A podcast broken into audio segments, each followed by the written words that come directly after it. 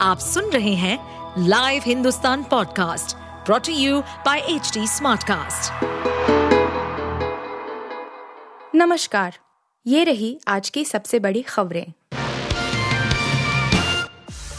छह राज्यों की सात विधानसभा सीटों पर उपचुनाव आज केरल बंगाल में आपस में ही भिड़ेगा विपक्ष लोकसभा चुनाव 2024 की तैयारी कर रहे नए विपक्षी गठबंधन इंडिया गठबंधन की मंगलवार को पहली परीक्षा होने जा रही है। छह राज्यों की सात विधानसभा सीटों पर हो रहे उपचुनाव के लिए मंगलवार वोट डाले जाएँगे। केंद्र में सत्तारूढ़ भाजपा का एकजुट होकर मुकाबला करने के लिए विपक्षी दलों के लिए यह अहम पड़ाव हो सकता है। विपक्षी गठबंधन उत्तर प्रदेश की घोसी सीट झारखंड की डुमरी, त्रिपुरा की धनपुर और बॉक्सनगर और उत्तराखंड की बागेश्वर सीट पर संयुक्त रूप से मुकाबला कर रहा है।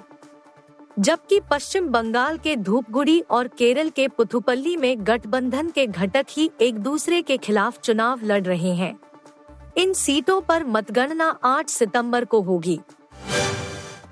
यूक्रेन से जंग में उत्तर कोरिया की मदद लेगा रूस। जल्द हो सकती है किम जोंग उन और पुतिन की मुलाकात। यूक्रेन के साथ जारी एक साल से भी लंबे युद्ध में अब रूस को बाहरी सहायता की ज़रूरत पड़ने लगी है। यूक्रेन से युद्ध लड़ने के लिए अब वह हथियारों के लिए उत्तर कोरिया की तरफ़ देख रहा है। रिपोर्ट्स के मुताबिक उत्तर कोरिया का तानाशाह किम जोंग उन इसी महीने व्लादिमीर पुतिन से मिलने रूस जाने वाला है। दोनों नेता आपस में हथियारों को लेकर सहयोग पर चर्चा करेंगे। हालाँकि इस मीटिंग की सही लोकेशन और समय की अभी पुष्टि नहीं हुई है। न्यूयॉर्क टाइम्स के मुताबिक किम जोंग उन अपनी स्पेशल ट्रेन से रूस पहुँच सकता है। व्हाइट हाउस की तरफ़ से पहले ही इस बात की संभावना जताई गई थी कि हथियारों को लेकर रूस और उत्तर कोरिया के बीच बातचीत चल रही है। कांग्रेस चुनाव समिति से बाहर हुए कई दिग्गज नए चेहरों को मिली जगह।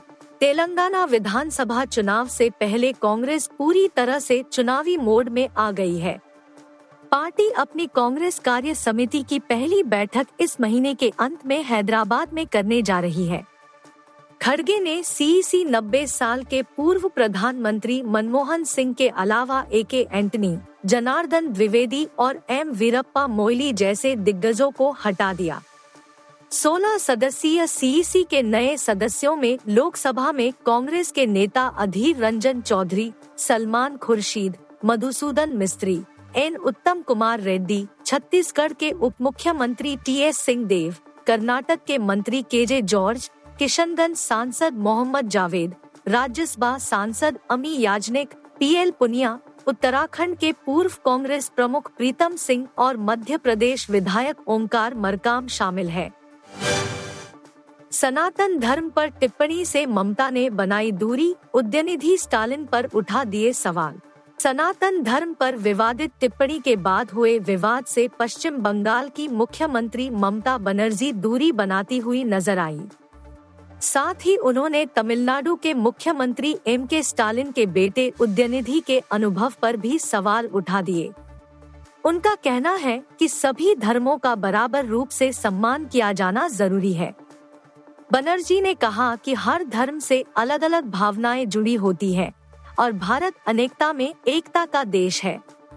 उन्होंने कहा मैं तमिलनाडु और दक्षिण भारत के लोगों का बहुत सम्मान करती हूँ, लेकिन मेरा विनम्र अनुरोध है कि सभी का सम्मान करें, क्योंकि हर धर्म की अलग अलग भावनाएँ होती है। भारत एक धर्मनिरपेक्ष एवं लोकतांत्रिक देश है। भारत अनेकता में एकता का देश है।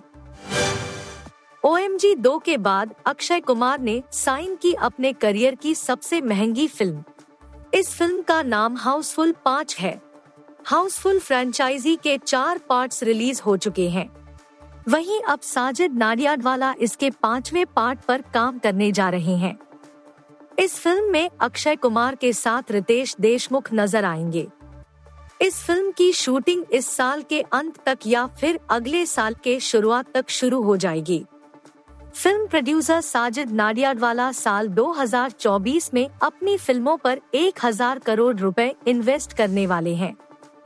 कहा जा रहा है कि इन एक हज़ार करोड़ रुपए में से साजिद नाडियाडवाला ने अक्षय कुमार की फ़िल्म हाउसफुल पाँच के लिए 375 करोड़ रुपए का बजट तय किया है। आप सुन रहे थे हिंदुस्तान का डेली न्यूज़ रैप, जो एच टी स्मार्ट कास्ट की एक बीटा संस्करण का हिस्सा है। आप हमें फेसबुक ट्विटर और इंस्टाग्राम पे एट एच टी या podcasts@hindustantimes.com पर ईमेल के द्वारा सुझाव दे सकते हैं।